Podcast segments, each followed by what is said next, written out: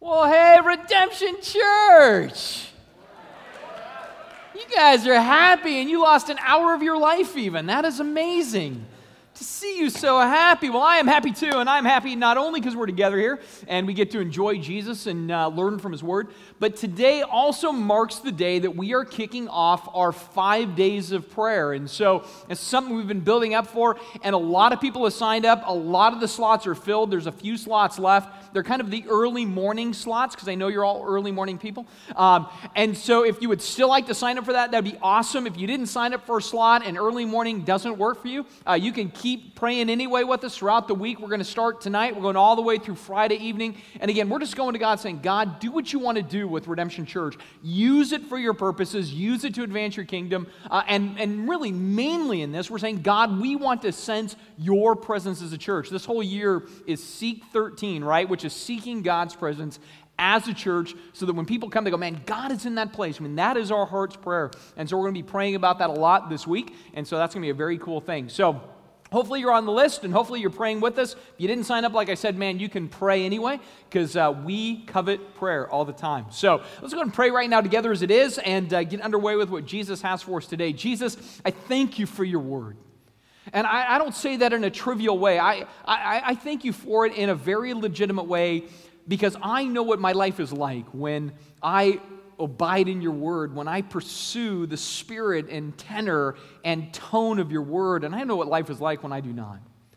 I know that I am far richer and fuller of soul when I am in your word, and it is dominating my life. And I know that I feel depleted and frustrated and irritated and angry even when it is not. And so I pray for all of us that you will just impress this upon us and impress yourself upon us and that we would realize what it means to really be in you, Jesus. That as we kind of round that out even this morning, that you will grip us and show us and inspire us. So we look to you to do all of that work, and we look to you to do it because you are the one that accomplishes all things in us. And so it's in your name we pray. Amen. So if you have a Bible right now, please open up to the book of Ephesians chapter one. Ephesians chapter one. Now, as you're on your way to Ephesians one, um, I was thinking about the message for this week, the particular text that we're looking at, and uh, my mind was drawn to something that my wife and I are going to be doing in about a month or so, which is um, this gospel parenting class. Uh, we've been doing gospel marriage uh, every other week on Tuesday nights, and, and we're getting ready to pass into the parenting stuff here soon. And, and it was interesting because I started thinking about parenting and all the different styles that are applied to parenting and all the different styles that we experience when it comes to the context of parenting people. Maybe you have been subjected to some styles.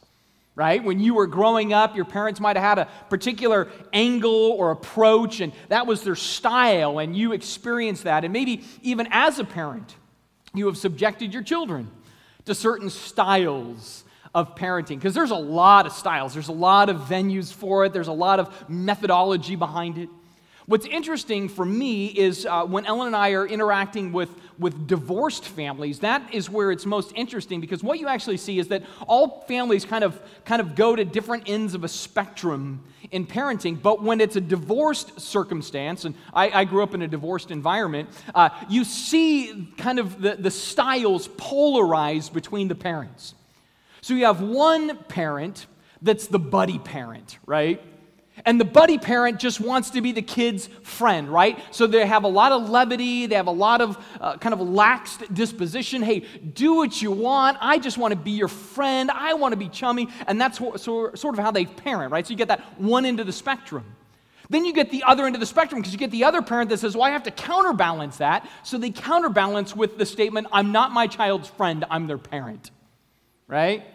And kind of the approach they bring is to make sure that there is some rigidity and some controls because there's the absence of controls on the other side. And so those are sort of the extremes that get experienced in parenting, right? The latter sometimes then parents from the posture of lots of lecture, lecture, and the former spends a lot of time trying to figure out how they can party with their kids, right? So you get kind of both ends of that spectrum. And so parenting is not an easy gig. I don't try to pretend that it is. I don't even try to make a statement on parenting, except that trying to figure out the best way to parent is very challenging. right? Do you woo with subjectivism and relativism, or do you force with criticism and legalism and rule? Uh, what do you do? And again, this is the stuff that we, we sometimes deal with. What's interesting for me then as I think about that is when I look at the book of Ephesians. Because really, in my opinion, at the core of Ephesians, what we see, what we've been introduced to, is a parent.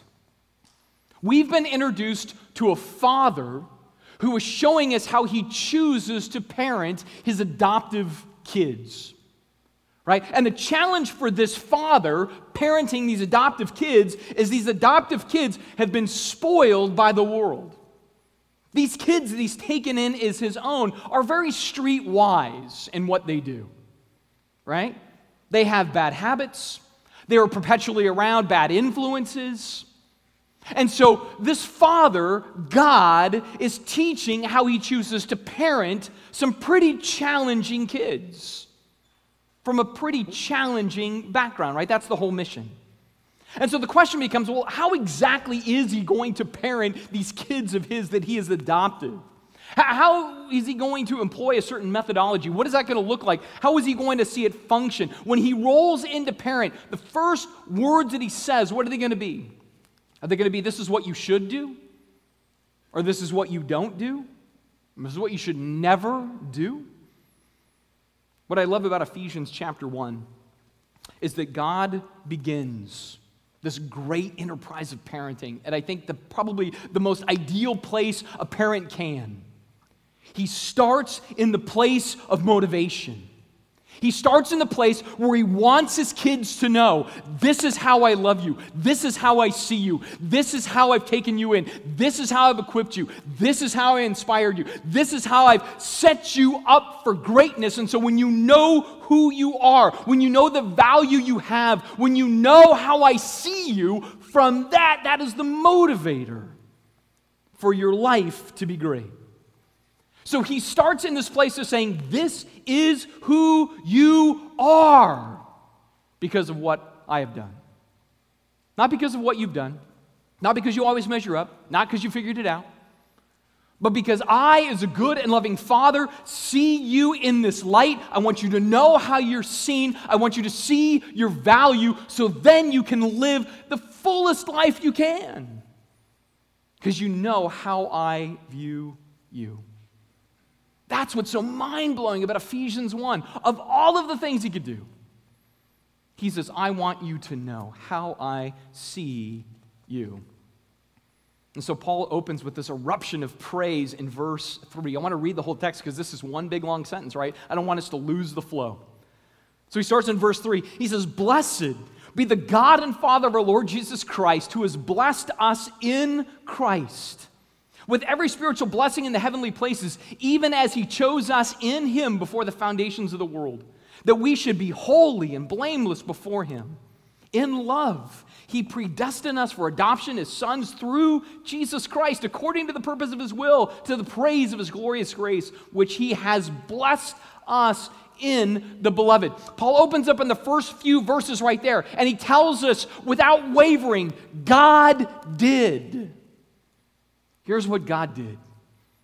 God did bless us, and that blessing carries on. And God did choose us, and that choosing carries on. And God did predestine us, and that predestination has a destination that it carries on to. And God did adopt us, and it carries on. And all of it is in Christ, in Christ, ancient grace in Christ. He says that's what God did as our Father because he wanted us.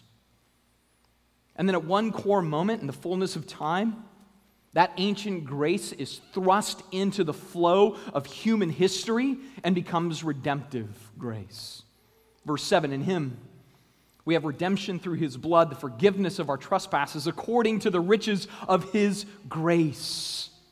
Grace is a major theme, and Christ is a major theme.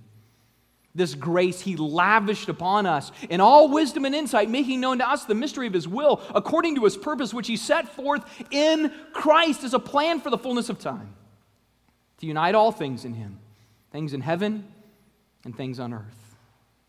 So as much as verses three through six are about what God did, here it's about what Jesus has done.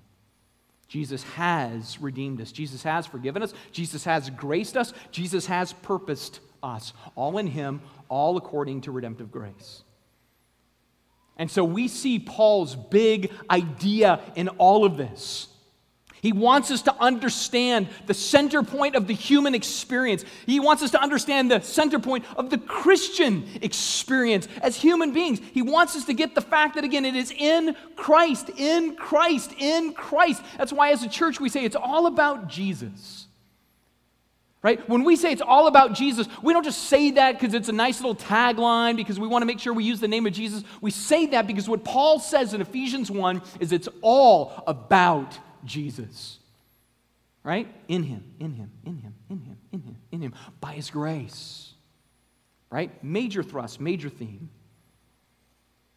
And now we get to this third layer and this one opening sentence, two hundred two words, right? And he gets to this third culminating part where he's making much, not just of ancient grace or redemptive grace, but also present grace. And present grace plays out in verse eleven when it says, in him. Again, in him. We have been obtained. We have been obtained as an inheritance. Now, some versions will actually say here uh, that we are recipients of an inheritance, right? It puts it on us. And, and I, I get that, and that's not a, an unbiblical idea. It's very biblical that we have a future inheritance. That is true. Right? But what's being said here is something about God. This whole section, verse three to verse fourteen, is saying much of God, much of Jesus, and as we will see, much of the Holy Spirit. And so this is about God right here, right? What he has done is he's obtained us as his inheritance. Because we have been radically changed. We have been converted in value. We have been fully and totally reformed in our standing. And so God looks at us and he says, I want you as my portion. Of all the treasure I could have, you are my treasure. Of all the want I would want, you're the one I want. You are the absolute supreme thing I want in all creation. I want you.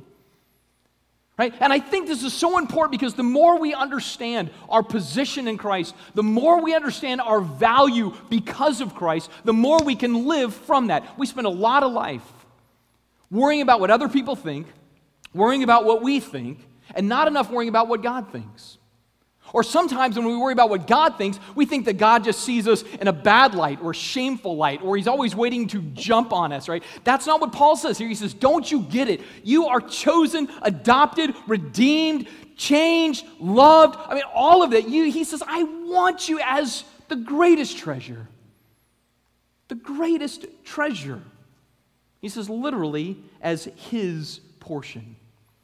Right? You are the best of the, you're like the ten percent. You are like the spotless lamb. You are the first fruits. That's really what Paul sees us as, as God's people. It's like God says, that's, that is what I desire. Do you realize that's how God loves you? That's how God wants you? That's how God sees you? And do you realize that's how God sees your fellow Christians around you? See, sometimes we go, I love that God sees me this way, but that guy's an idiot. Right? God couldn't see that guy that way because that guy's blowing it, as though we're not. No, if that guy knows Christ, he's in Christ, and this is how God sees him. If you're in Christ, this is how God sees you. He says, you are my inheritance. I want you as my portion. And I love this, this whole idea of, of we have been obtained. It's interesting. Uh, back in verse four, uh, it says we were chosen. Right? Before the foundations of the world. It's this active word. God says, I want you. So he chooses you.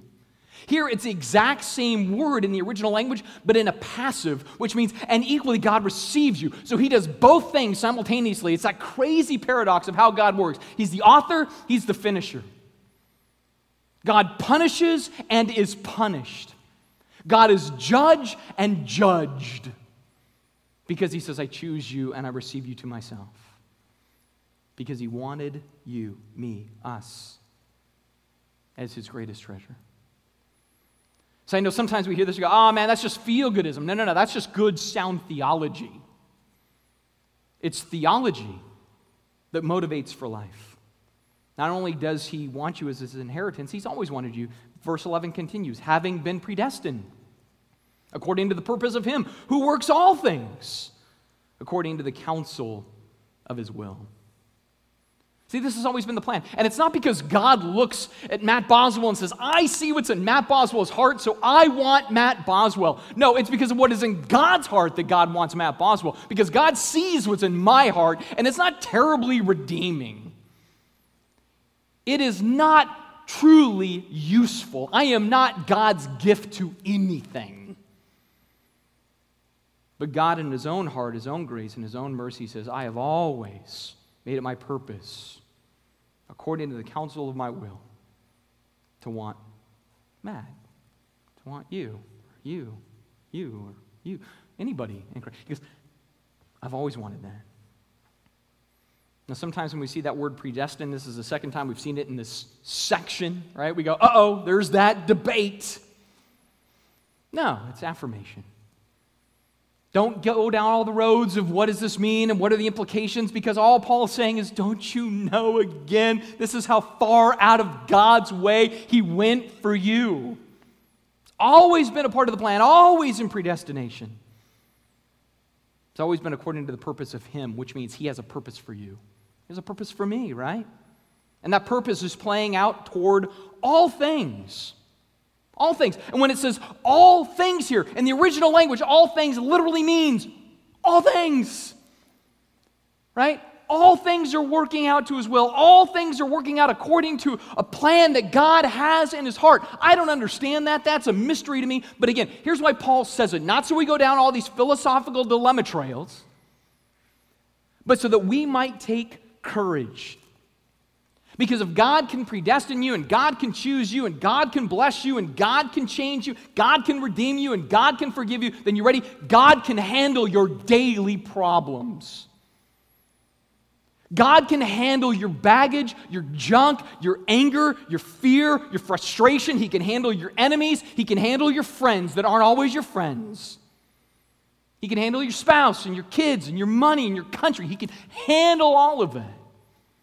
Because he's big enough for everything else, so he's big enough for that. And so it goes back to us going, okay, if he can handle it, if all things are working according to the counsel of his will, if all things work to good for those who love God and are called according to his purpose, then what do I do in light of that truth?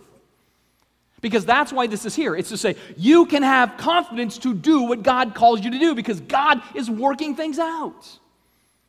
So what do we do? Here's some things. No matter what comes our way. Ready? Ready? Rejoice. Rejoice. See, sometimes we f- refuse to rejoice because we don't trust God's in control. We go, no, no, everything's spinning out of control. Everything is hitting the fan and going all over the walls. How can I rejoice? Because we're commanded to rejoice. Right? I think about Paul. Imprisoned, stabbed in the back, abandoned by friends, criticized for his preaching, criticized for his mission, hated by his government, hated by his kinsmen. And he says, rejoice. Again, I say rejoice in a prison. Right? He rejoiced regardless of the circumstance. And we should rejoice. Why? Because, again, we've been predestined according to the purpose of him who works all things. That's why I stress all things. No, no, no. That, that, all things isn't my mortgage. All things isn't my life situation. All things isn't my disappointment. All things. So rejoice. Also thank. Thank him. Right? What does Paul say? Be anxious for nothing, but in everything with prayer and thanksgiving. Make your requests known to God. We need to thank more. When we are fearful, thank. When we are happy, thank. When life is good, thank. When life is hard, thank. Thank. It shapes your perspective. Right? If we refuse to think, if we refuse to rejoice, you know what we're going to do? We're going to become bitter, and we're just going to have a thousand arguments in our head. We're going to make ten thousand cases that just wear us down and cause us to lose sleep. Paul knows, and so he'd say, because this is true, rejoice. Because this is true, thank. Because this is true, you do pray. Right? I know it's a lot easier to worry or complain than pray. I know that. It's a lot easier to rant than pray. But prayer actually gets things done. Ranting is just ranting, right? plunking away on the email, all capitals. Yes, I am angry. Just does that. Prayer gets things done. So we rejoice, we thank, we pray. Here's another thing, because God is working in all things according to the purpose of Him who has this counsel and will.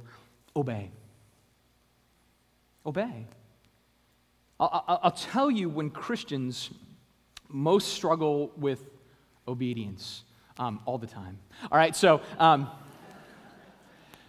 No, here, here's what I mean by this, right? So we either struggle with it proactively. We go, I want to go do this thing that I know God doesn't want me to do, so we get tempted to go do it, so we do that. Or we struggle reactively when somebody else does something to us, and then God calls us to a certain standard to respond in a certain way, and we go, no, no, no, I'm not going to obey that because they drew first blood, right? I'm not going to do that because they've offended me, they've hurt me, they've wronged me, and as soon as you do something to me, I'm allowed to do something to you, and I'm not held responsible because you started it, right? I mean, this is, this is what happens. I'm not saying that our attitude is consciously that way. I'm just saying that's the place we end up defaulting to at times, right? So uh, we, we go, hey, I'm trying to be nice. This person's being my enemy. And now that they're being my enemy, we forget that God calls us to love our enemy, do good to our enemy, pray for our enemy, give our enemy cold water. We would rather be like, can I just give them a kick to the face? Because that would make me feel much better. Much better. Do I really need to exercise love, joy, peace, patience, kindness, goodness, gentleness, long-suffering, self-control when people around me are being fools? Or can I just kind of unload, just have the Gatling gun of critique and criticism in Jesus' name? Right? Right? That, that, that's always going to be the struggle. And we do that because we're not rejoicing, thinking, praying, and obeying. We start to react instead of respond. See, the ultimate thing here, when it comes to rejoicing, thinking, praying, and obeying, is trust. Do we really trust that all things really do work out for the good of those who love God and are called according to His purpose? Do we trust it? See, it's real easy to be like, hey, I, I affirm this book. It's truth, right? We need to defend the truth. We've got to make sure that the truth can be in the public forum. Why do they want to kick the truth out of our culture? We need to really make sure that we fight for truth. And I say, that's right, we need to fight for truth. You know where we fight for truth most? It's not on a courthouse lawn. It's not in some legal setting. It's in our home. It's in our life. It's in our mind. It's how we do life. That's how we defend this. If we make this some poster child for religious persecution, but we don't actually rejoice, thank, pray, obey, and trust, who cares? Who cares at that point? It doesn't really matter because we're missing the big idea. Paul wants us to know, man, you've got an adoptive dad that loves you, chose you, redeemed you, forgives you, grows you, shapes you, and has a plan for you, so you can rejoice, think, pray, obey, and trust. Why? Because again, you know, He's working all things according to the counsel of His will. It's His purpose, work, plan, decree, reason, goals, beginning, end, His. And we keep in mind for kind of the reason it all exists. Verse twelve. So that we who were the first to hope in Christ might be to the praise of of His glory. So that we who were the first to hope in Christ might be the praise of His glory. This is so rich. Because what we see here is praise is not the byproduct of salvation, it is the purpose of salvation. This is what you're most made for. It's what I'm most made for. That's why I'm trying to get us to that point that says, you know what, no matter what comes my way, no matter how bad my day, no matter how much everybody seems against me, I will praise Him because I'm most built for that. And I guarantee you, if you choose praise, if you choose praise in hardship and pain and suffering, you force yourself to take the character of God and just walk through it. Right? Out loud, with tenacity. God, you are good. You are kind. You are righteous. You are just. You've made me promises. You will handle all the vengeance. You will handle all the junk, and I will be rewarded in faith. If you praise Him, it will change your attitudes. It'll rescue you from the enslavement of bitterness and frustration and anger and discouragement and a sense that life has just beat you up and left you for dead. But you have to know who you are in Him.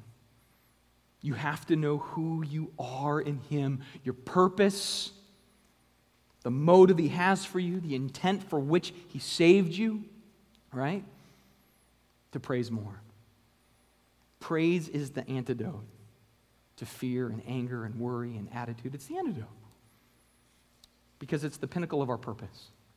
And so Paul is just nailing this. Man, this is why you're saved. This is what it means. And then he says there's an engine that drives all of this praise. Verse thirteen. He says, in Him, you also, when you heard the word of truth, the gospel of your salvation, and believed in Him, were sealed with the promised Holy Spirit. I, this is such a great section. I'm going to I'm going to break it down for just a second because, again, there's so many little layers in here that are critical. They, they build these different steps to this final idea. First of all, you notice that it says, again, in Him you also. This is the tenth time Paul has said in Him, or in Christ, or in the beloved. Right? He just can't say it enough. So he says, in Him you also. Like, here's another time. Here's another example of how you're in Christ, how everything hinges on being in Him. He says, in Him you also, when you heard the word of truth. He's going to build toward a conclusion, but he's going to first say, in Him you also, when you heard the word of truth. One stage. Here's what's great about this. The word is the vehicle of transformation, right? It is. It's the vehicle of transformation. The Bible is not an opinion among opinions. Notice Paul has no problem saying the word of truth. Let me explain to you the, the world that Paul lived in. Paul lived in the Roman Empire. In the Roman Empire, there was many gods. There was many ways to heaven or no heaven or nirvana or whatever it might be. There's just many ways to many things. There was many ideas and many opinions, and all of them were right. It was a very pluralistic culture. It was very relative in its morals. Isn't it nice that we don't live in that? Right? It's pretty convenient. No, we have the exact same problem. And sometimes we get very worried about saying, this is true. We go, oh, there's no big T truths. There's just a lot of varying opinions, some more helpful, some less helpful, but they're all opinions. And Paul would say, no, no, no, no. There has always been truth.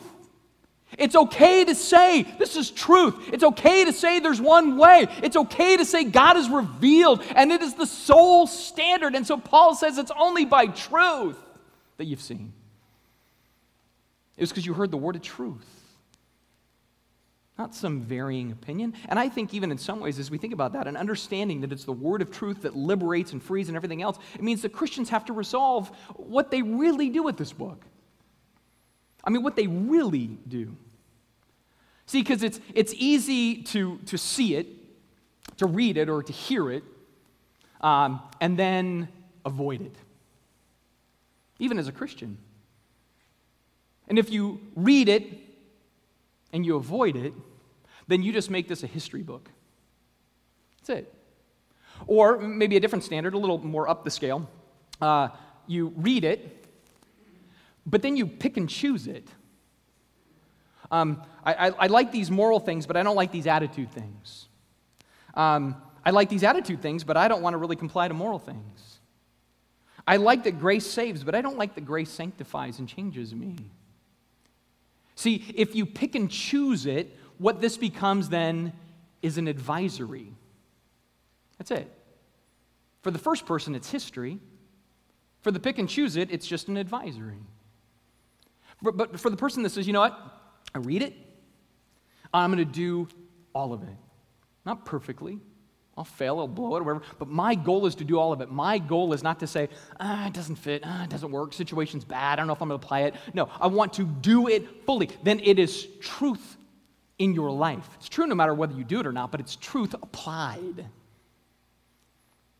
And see, in the case of the Ephesians, he says, in Him you also, when you heard the word of truth, when you really took it in, when you really grabbed it, it had transformation.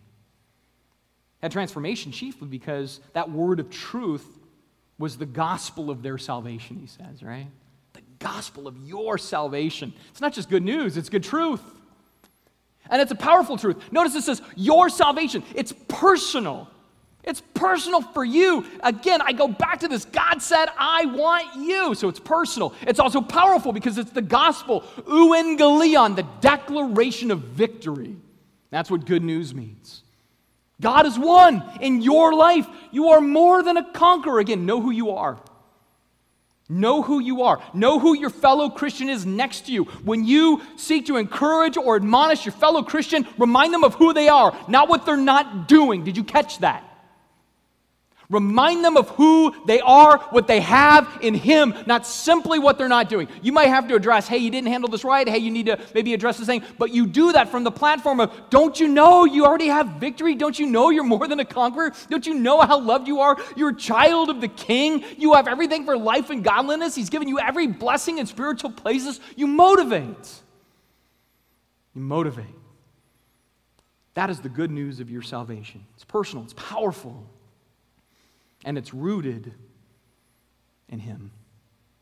He says, you heard the word of truth, the gospel of your salvation, and believed in Him. Salvation is not by our works, our enlightenment, our idols, our efforts, or our responsibility. What it is, is we said we take Jesus at His word, we yield to Him as our Lord, and He saves. See, the, the hardest truth for people sometimes to realize is that in heaven, there are no good people. There are no good people in heaven, right? When we talk to people and they'll be like, you know, when I die someday, I'm going to get up there, I'll go to the pearly gates, Peter will be hanging out there like, like he's the guardian of the gate. Like, how did I get this job, you know? Um, and we go, uh, when I get there, I'll just go to Peter and I'll say, um, I was a good person. And, and Peter might say, sure. By all human standards, you were a very good person. That's, that's so such a bummer that that is not the entrance into this place. This place is not loaded up with good people. It doesn't have a single good person in here. No good people allowed. Only gospel people. Only people that say, you know what? I heard the word of truth, the gospel of my salvation, and I believed in Him. He says, that was you. That's what happened with you. And because you believed, verse thirteen says you were sealed with the promised Holy Spirit. And this is big, man. Because again, go back to the Old Testament. In the Old Testament, the Holy Spirit was very transient. He didn't hang out all the time with everybody. In fact, if anything, He would kind of come and go, and He'd only come and go on select people. A king, a prophet, a priest, uh, something of that nature that was really doing a major movement of God. But it wasn't like the average dude just kind of shoeing a horse would get the Holy Spirit. And if he did, he wasn't sticking around long. He was going to bolt, right? But now the promise is fulfilled, and the promise is the Holy Spirit will come and He will dwell. And not just with the king, not just with the prophet, not just with the priest, not just with the one that's changing the flow of human history, but with everyone. So Paul's thinking about these Ephesians, and he goes, isn't it mind-blowing that you used to be a pagan and now you have the Holy Spirit of promise? Isn't that incredible? You used to be a prostitute, and now you have the Holy Spirit. Isn't it amazing that you used to be a slave trader, and now the Spirit of God lives in you permanently? Now, I don't know your past. You don't fully know my past. Here's what I think is mind-boggling. Whatever that is, and whatever our current struggle, whatever our current problem, He still chooses to permanently indwell us. Because that is what God is up to. He sealed you with the Holy Spirit. Promised long before you and I ever showed up on this planet. That was His promise. In fact, this word sealed is great. It describes like a, like a wax seal on a letter, right? That it would just authenticate that document. And that's what he's saying. He's saying because you were sealed, you were secured. You are in Him. He, he says, you're mine. You're my possession. You're my inheritance. You're my treasure. So you're mine. You're sealed. You're secure. You're authenticated. I've double-checked. Checked you twice. You are fully in. You are genuine. You are mine. It's like being sealed in the Holy Spirit is where he says, um, uh, you know, they were born once, dead in sins, then they're born again, and I have that birth certificate, they're mine.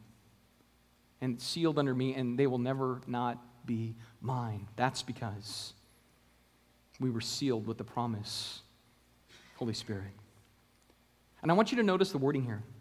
Um, it, it's not saying you have God's seal.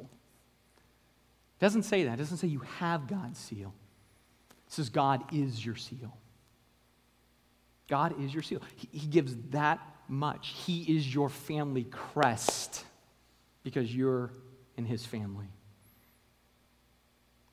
It's awesome. In Second Corinthians chapter one, Paul's writing there, he says, God has identified us as his own by placing the Holy Spirit in our hearts as the first installment that guarantees everything he has promised to us. Right? That is what he's given. And, and what this really is at the core, what Paul is communicating about the Holy Spirit, is that he is the evidence of heaven laid in the souls of people. See, we'll say sometimes, I want to know if there's a heaven, right? I want to know. And what Paul would say, well, here's the greatest evidence God has ever given. He gives you the Holy Spirit as the evidence of heaven. And you think about what the Holy Spirit does. He is the spirit of gifts, dispositions, understanding, strength, mission, association, wisdom, empowerment, unity, assurance, comfort, faith, hope, love, and completion. The Holy Spirit, he is radical. He's logical but inconceivable. He's safe but dangerous. Comforting but terrifying. Familiar but supernatural. I mean, this is uh, who he is in our lives. All of that to say there really is a heaven. You really are saved. God really is on the move and carrying out a plan. Now, I know sometimes we go, oh, I'd rather have the videotape, the proof of heaven. If you could just give me just, just a brick of one of the streets in heaven, just gold brick, I would say Heaven Street, that would be awesome proof. But see, the most powerful proof that there is heaven, that there is a God, and that he saves and changes is the indwelling of the Holy Spirit, because only he can get to the deepest part of us. Only he can do what nothing else can do. See, we look at some people's lives and we go, man, they, they've got heaven on earth. They've got a nice house, nice cars, plenty of money, great vacations. Everything looks perfect on the outside. But none of that makes a person complete on the inside. None of it. That's why you see wealthy people and famous people just disintegrate. Because you can't buy heaven, you can't secure heaven on earth, because the deepest part of us needs something more. And God says, I have proven heaven by giving the Holy Spirit in the souls of people so that they might, at the deepest level of their person, know life. The peace of heaven in the human heart, it's what he offers. In fact, in verse fourteen, he says, it is the Spirit dwelling in us who is the guarantee of our inheritance until the redemption of those who are God's possession. This is a great little picture here. Here's what it is. Uh, God says um, the Holy Spirit is like earnest money, right? So if you're going to go buy a house, um, what you do is you put down earnest money, and a lot of times we put down the earnest money, and then we say, but this is contingent on an inspection. And if the inspection's good, then again, we're going to move forward with the house. So there's usually, here's earnest money, and here's a contingency based on an inspection. See, what, what Paul wants us to understand is that God says, I'm giving the Holy Spirit as earnest money. Don't worry, I already did the inspection, and I want it anyway. I want it anyway. I know exactly what I'm buying. I know exactly what I'm making covenant with. I know exactly whom I'm adopting. I know exactly who I'm going to bless with every spiritual blessing. I know exactly who is going to be my possession. I know exactly who I'm giving my full inheritance to. I know exactly who is going to sit on the throne with my son. I put down the deposit. I put down the earnest money. It doesn't matter what they're like because of my grace, because of my purpose, because of my plan, because of my love. What's great about this, too, is that God, in this guarantee of giving the Spirit, is the guarantee that, you know what, he's going to grow us more and more to what we're eventually to become anyway. Right? He loves us so much, he doesn't just leave us in the state. He's going to grow us into that completion. We're never going to experience that full completion in this life. That's going to be in the life to come. But in this life, he's going to grow us. That's the promise, right? He who began a good work in you will carry it on to completion, it says in Philippians. He's going to do it. Now, we all grow different. There's going to be some of us that, that grow like this, right? And you're like, is he going up at all? Yeah, he's going up. I think he's going up. I don't know. But some of us grow like that. You bar- we, we just barely grow. And a lot of times the rest of us are looking at it going, that, that guy's just, he's never growing. He's just not going to, he's just so mature. There are some people like that. Jesus says there's some that bear thirty, some produce sixty, some produce one hundred. People grow different. And the person that grows real slow like that, they're going to face a lot of hardship, poor decision. There's going to be a lot of consequence to their actions. It doesn't mean that God isn't taking them on to completion. It just means that in this life, they're probably going to see a certain level of uh, missing out, um, maybe a certain level of suffering, and never really knowing the fullness of what they could have had. But, but he's growing them, right? There's others that grow like this, right? So they're, they're going up, but man, it's you're a roller coaster, right? So you're the person like, I love God, he's awesome. I love my sin, it's awesome, right? Like, right? And then God says, I love you, spank you. All right, I'm back on with God. All right, let's go this way. Right? And, and that might be your life. That was David. David was that all the way. But God's taking you on a completion. And you're going to suffer. There's going to be consequence. It's going to hurt. But he's taking you on to completion. And then there's others that's just like this. Right? They're just going. They just grow. They're disciplined. They're focused. They're all those things. All of that is the work of the Holy Spirit in us.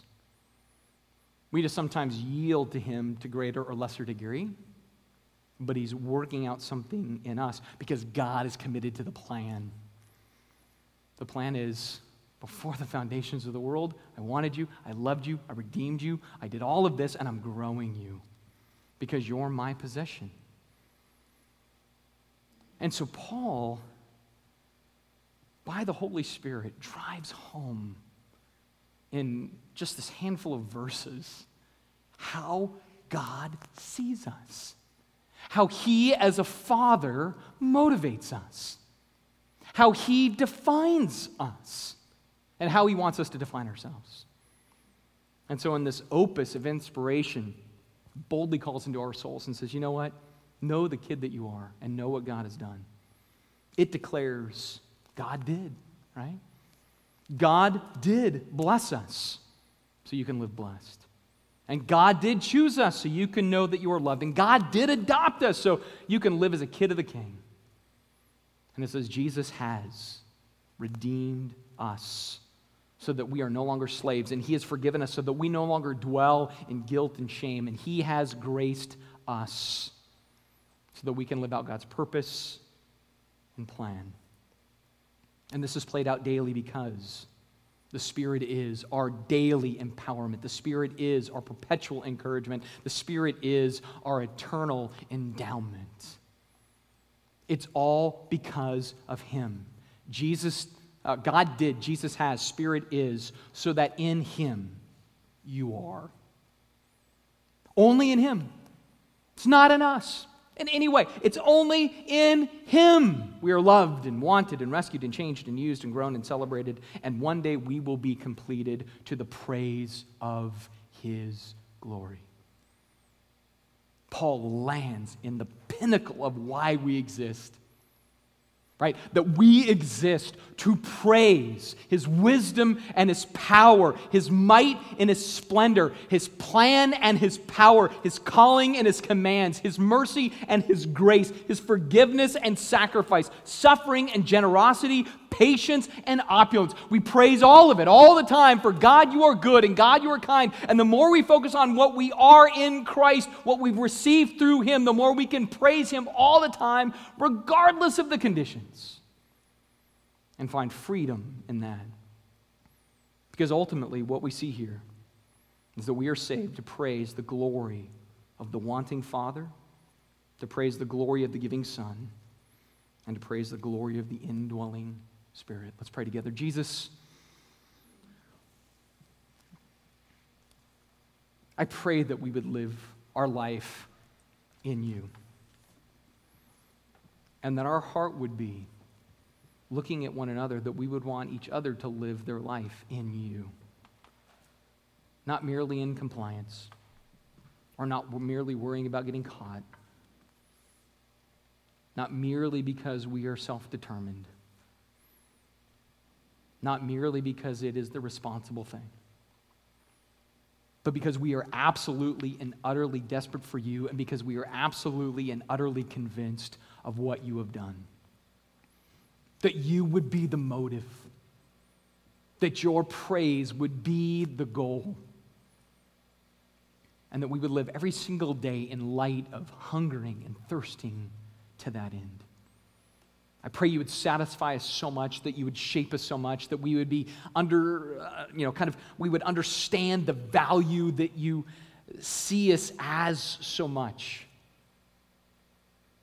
that it would motivate our rejoicing, our thankfulness, our prayers, our obedience, ultimately our trust.